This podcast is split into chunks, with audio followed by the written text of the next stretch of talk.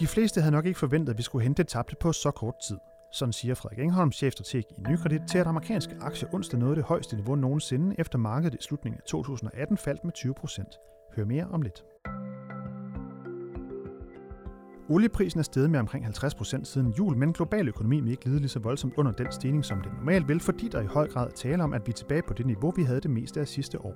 Få den historie lidt senere i programmet.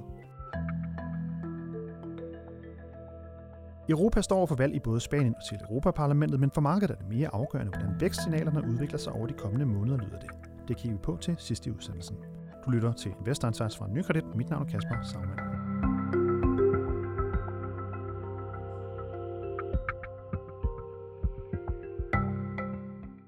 Det ledende amerikanske aktieindeks S&P 500 det nåede onsdag den her uge et rekordhøjt niveau. Den seneste top det var fra september sidste år, og siden der faldt markedet jo så bekendt 20 procent. Men onsdag der nåede det altså op højere, end det nogensinde har været før. Det sker samtidig med, at for eksempel den internationale valutafond IMF har været ude og forudsige en økonomisk afmatning. Så hvad er det egentlig, der sker? Nogle lidt øh, modsatrettede signaler, måske kunne man synes, men øh, måske kan vores øh, gæst i den her uge gøre os lidt klogere. Frederik Ingholm, velkommen til dig. Tak skal du have. Chefstrateg i Nykredit.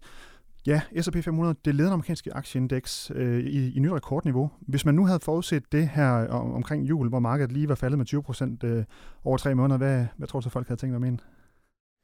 Jamen, for det første vil jeg sige, at vi holdt ret stedet fast i, at, at markedet ikke havde toppet endnu. Øh, og jeg vil så også godt sige, at vi, vi følte ikke, at vi var i en position, hvor vi havde taget fejl på, at væksten blev ved med at falde, og vi følte ikke, at vi var i en position, hvor vi havde mod til at skrue yderligere op for aktierisikoen, så vi skruede op på risikoen på andre parametre. Men, øh, men der, der, der var nogen, der troede, at det ikke var slut endnu. Jeg vil sige, at de fleste havde nok ikke forventet, at vi skulle hente det tabte på så kort tid. Det har, det har nok været en overraskelse for de fleste.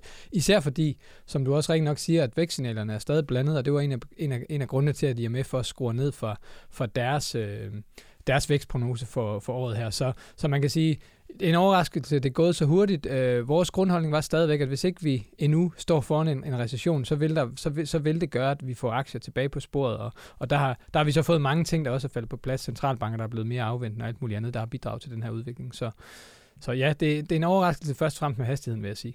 Ja, og, øh, og jeg så også lige i dag, var, var der også nogle tal med øh, amerikansk vækst, tror jeg det var, som også øh, ser ud til at blive øh, lidt lavere, end, end i, eller i hvert fald på et lavt niveau i forhold til de seneste år også. Og det, vil, ja, det understøtter jo lidt det samme, kan man sige. Ja, vi får, vi får væksttal her i eftermiddag, øhm, og, og ja, det ser ud til, at, at væksten i USA, ligesom de fleste andre steder, er bremset lidt op. Men man må stadig sige, at den vækst, der er udsigt til, hedder sådan, øh, omkring 2 til, til, til 2,5 procent.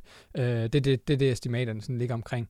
Øh, er stadigvæk sådan ret solid vækst i USA, og peger ikke på nogen måde med, øh, på, at, at USA er ved at gå i stå. Og så skal man huske, at USA havde ekstraordinær medvind fra undskyld, øh, den her skattelempelse, Trump lavede sidste år, øh, på et tidspunkt, hvor væksten i forvejen var relativt solid. Så den har altså måske givet en lille, lille bitte plus til væksten. Øh, Ja, og det, og, og, og det er noget af det, der også begynder at forsvinde lidt, plus den her øh, globale usikkerhed, handelskrig med Kina og sådan nogle ting, der trækker lidt ud. Ja, de tal, jeg har set, det var, det var sådan nok de forventninger med til de tal, der kommer her i eftermiddag. Ja, det var omkring 2 procent, så vidt jeg husker, på væksten. Øh. Ja, det ligger, det ligger sådan lidt blandet. De, det, jeg tror, det ligger på 2 til 2,2, ja, som det forventning deromkring, ja, og, så, ja. og så ligger og så, så øh, der, der er nogle forskellige institutioner, der er blandt andet nogle af de amerikanske centralbanks underafdelinger, der laver sådan nogle, øh, sådan nogle et, man kalder det GDP Now, altså sådan et, et, et bud på, hvor, hvor, hvor, øh, hvor BNP lander hen. Ikke baseret på nogle forventninger eller holdninger til, hvad de ellers har, men bare baseret på det data, der er kommet ind nu, og de, de, de ligger omkring 2,6 procent, hvilket vil være et fint øh, stærkt tal for BNP-væksten i USA. Og grunden til, at markedet så har rettet sig, der er mange derude, der siger, at det, det er primært på grund af centralbankerne, som jo har øh, gået fra at forvente øh, flere øh, renteforholdelser i år, til at nu at, at sige, at der kommer umiddelbart ikke nogen i år, i hvert fald det, det, det peger på. Øh, i hvor høj grad er, hvad kan man sige, er, der, er der mere tilføjelse til den historie, eller er det primært uh, centralbankernes uh, tilbageholdenhed i forhold til renteforholdelser, der, der har båret det her uh, ret store løft på, på kort tid? Jeg tror, jeg tror, det er et element. Jeg tror, at man skal se på det som, en, en, en, som, så, som så ofte en bred palette af ting, der har bidraget. Det der er et, er et vigtigt element, fordi jeg tror, det man skal det, man skal have sig for øje, det er, at når man er nede og snakker fald på 20% i aktier øh, over, over så kort tid, som vi er, vi snakker en tre måneder, så, så handler det om, at markedet lige pludselig begynder at blive bekymret for, at ikke bare, at vi går ind i en periode, hvor væksten er lidt sværere, men vi går ind i en periode, hvor man kan risikere, at, at væksten lige, lige, frem, lige frem bliver negativ, altså økonomien begynder at svømme baglæns. Øhm, og, og, og altså det, vi kalder en egentlig økonomisk recession. Og, og den, den stigende sandsynlighed, som markedet begynder at se for en recession, det er den, der bliver priset ind, og den, der fører til, at markedet falder så kraftigt, som det gør. Det, det fører til, at folk begynder at så, så tvivl om, om virksomheden har nogen mulighed for at tjene penge, og måske endda, hvor store fald skal de se i indtjeningen.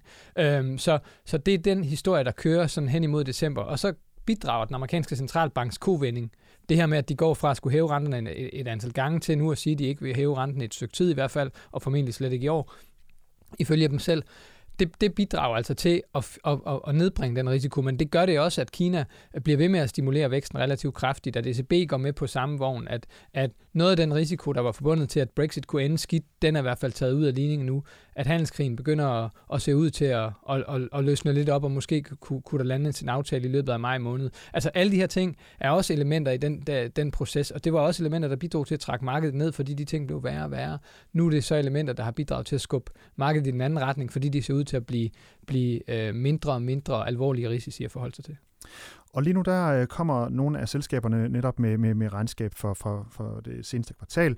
Øh, en række af verdens mest værdifulde selskaber er kommet med regnskab i den her uge, blandt andet øh, Microsoft, Facebook og øh, Amazon.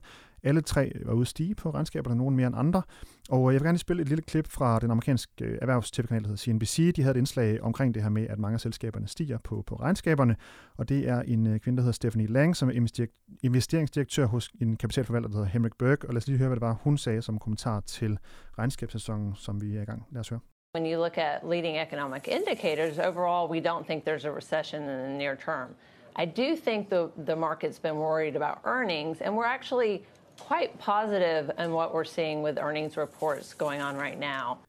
Ja, hun siger altså, at markedet har, har været lidt bekymret for, for de her indtjeningstal, der vil komme fra selskaberne, men, men øh, hos, hos, hos hende, der er de altså umiddelbart ret positive på de tal, der er kommet ud fra selskaberne. Er det, er det en, en, en holdning, I del? Hvad, hvad tænker I om de, de resultater, vi ser indtil videre? Jeg synes overordnet set ser resultaterne ud til at komme ind lidt bedre, end man havde, man havde kunne frygte, og, og, og, og, jeg tror, hvis man skal se sådan lidt mere overordnet på det, så, så handler det netop om, at udgangspunkt for det her var, at de fleste regnede med, at det skulle blive et, et blødt kvartal indtjeningsmæssigt. Alle ved godt, hvad vi har været igennem en periode, hvor væksten er faldet, og for de amerikanske selskaber gælder også, at de har haft oplevet en valuta, der er blevet stærkere. De har stadigvæk nogle omkostninger, der stiger, fordi lønningerne i USA stiger hurtigere, end de har gjort før, og så samtidig en, en, en vækst, der er sværere. Den kombination giver et andet, øh, en anden, et andet baggrundstæppe af det, vi har set. Og så skal man huske, at indtjeningen, specielt i 2018, de kvartaler, vi løb igennem der, når man sammenligner med 2017, alle sammen var positivt påvirket af, at vi der jo havde fået en lavere skattesats på, på selskaberne i USA den historie glider ud nu, når vi kommer ind i starten af 2019, fordi så sammenligner vi med starten af 2018, og der var skatten allerede ændret. Så den,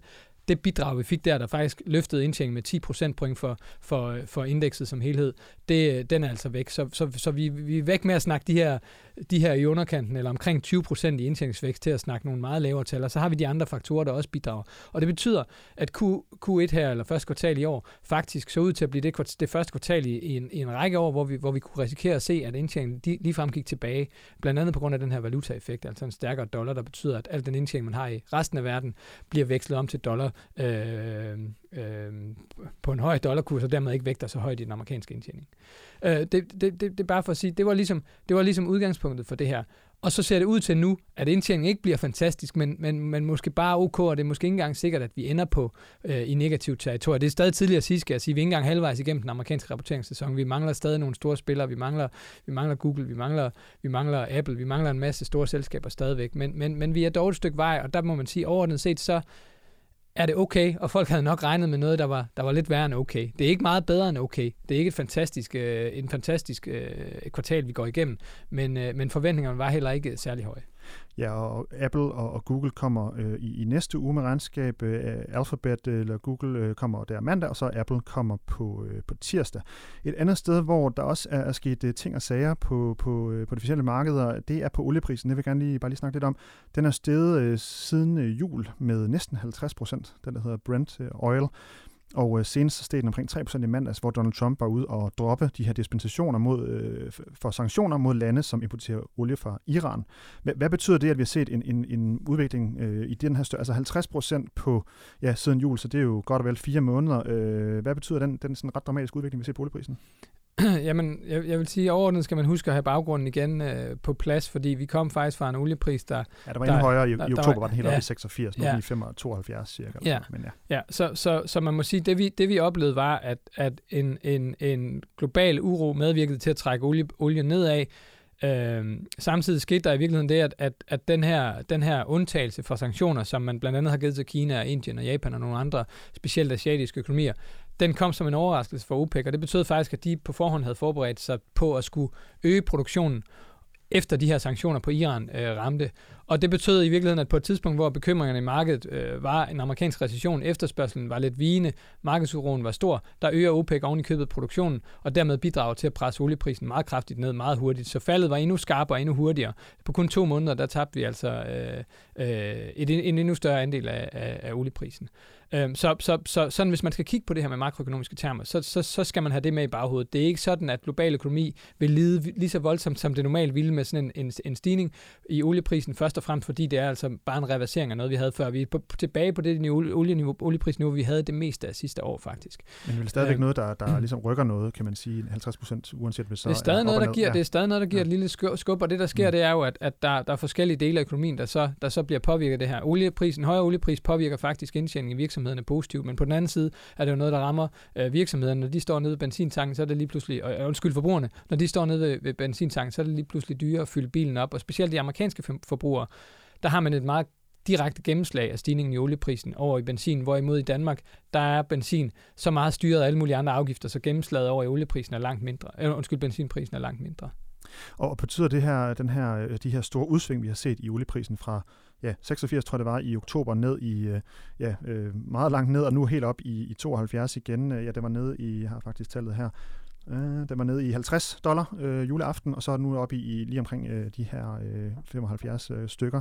Betyder det noget for den allokering, I har øh, for, øh, til energisektoren og sådan nogle ting, eller hvad? Ja, vi var i forvejen overvægtet energi, og man kan sige, øh, vi har en forventning om, at på kort sigt, så, øh, så vi har faktisk et target, der ligger her omkring på olieprisen. Og på kort sigt har vi faktisk en forventning om, at, at, at de faktorer, vi ser lige nu, samtidig med vores overordnede billede om, at global økonomi skal styrkes øh, lidt mere hen over sommeren, det kan bidrage til at skubbe, øh, skubbe olieprisen op over vores target for første halvår. Og så tror vi, at vi vil se det normale respons, og det er også derfor, jeg ikke er så bekymret, fordi der, der er sket det i oliemarkedet, der er kommet nogle nye ventiler.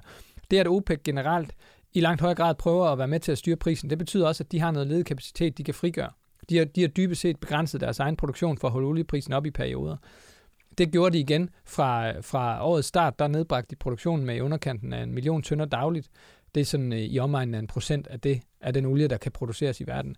Øhm, det betyder også, at når man så, øh, hvis man så får en ny, en, en ny periode, hvor olieprisen begynder at stige meget kraftigt, så kommer der meget hurtigt i, i OPEC og i dem OPEC samarbejder med, blandt andet Rusland, et pres for, jamen så er der ikke nogen grund til at opretholde de her øh, produktionsbegrænsninger. Så kan vi lige så godt øh, supplere noget mere olie til, øh, give noget mere olie til markedet, tjene nogle flere penge på det og forbedre vores egne offentlige finanser, som også lever for mange af landene højt på de her olieindtægter. Så jeg tror, der er den automatiske kanal, at, øh, at, øh, at, at OPEC kan begynde at producere noget mere, eller måske igen, eller måske droppe deres produktionsbegrænsninger begrænsninger. Og så dertil, at amerikanske skiferproducenter også i højere grad, øh, flere og flere, i, i større og større antal kommer på banen, når olieprisen er høj. Deres forretning bliver altså rentabel igen, så vi får noget mere udbud generelt, og det medbringer, medvirker altså til at presse og, og, og stoppe de her prisstigninger, når de bliver for voldsomme. Hvis lige her til mod slutningen lige skal kigge lidt frem, øh, der er valg i Spanien på søndag. I en podcast for et par måneder siden var vi lidt inde på det. Der er jo også Europaparlamentsvalg her om en måneds tid, faktisk en, øh, en måned nu her. Øh, hvad er sådan det, øh, altså på det tidspunkt, da vi snakkede om det for et par måneder siden, der var det umiddelbart ikke noget, som markedet var sådan meget, meget optaget af. Øh, har det ændret sig? Øh? Nej, det har det. Hvis man kigger på spanske statsobligationer, for eksempel 10-års statsobligation, sådan et godt billede på, om, om, om folk er bange for, at Spanien lige pludselig skal blive til Italien, så kan man sige, at Spanien ligger øh, og betaler en mere rente til Tyskland på deres statsobligationer på omkring en procent.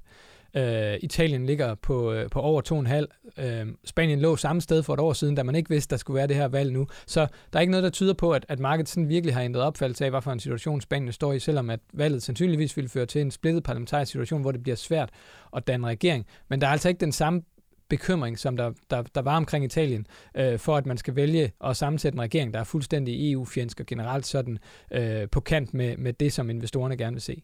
Så, hvad, så kan man sige, er der sådan en, en eller hvad er den næste store begivenhed, som markedet øh, kigger frem mod? Er der et eller andet? Øh, ja, jeg tror stadigvæk, at nu, nu har indtjeningssæsonen øh, bidraget med, med, med et lille plus øh, til, til aktiemarkedet. I virkeligheden var vi tæt på rekordniveauen allerede inden da jeg tror stadigvæk, at det, det, det, at det mest afgørende er de vækstsignaler, vi får de kommende måneder. Der er stadig en splittelse mellem dem, der, der tror som vi, at, øh, at væksten nok skal komme tilbage, at, at specielt Europa skal komme ud af den meget træge periode, vi har været i, og, øh, og dermed kunne øh, løfte aktiemarkedet yderligere. Og så dem, der tror, nej, nu bliver vi nede i det her lave territorie, centralbanken er færdig med at hæve renterne, de skal måske snart overveje, hvornår de skal sænke dem igen.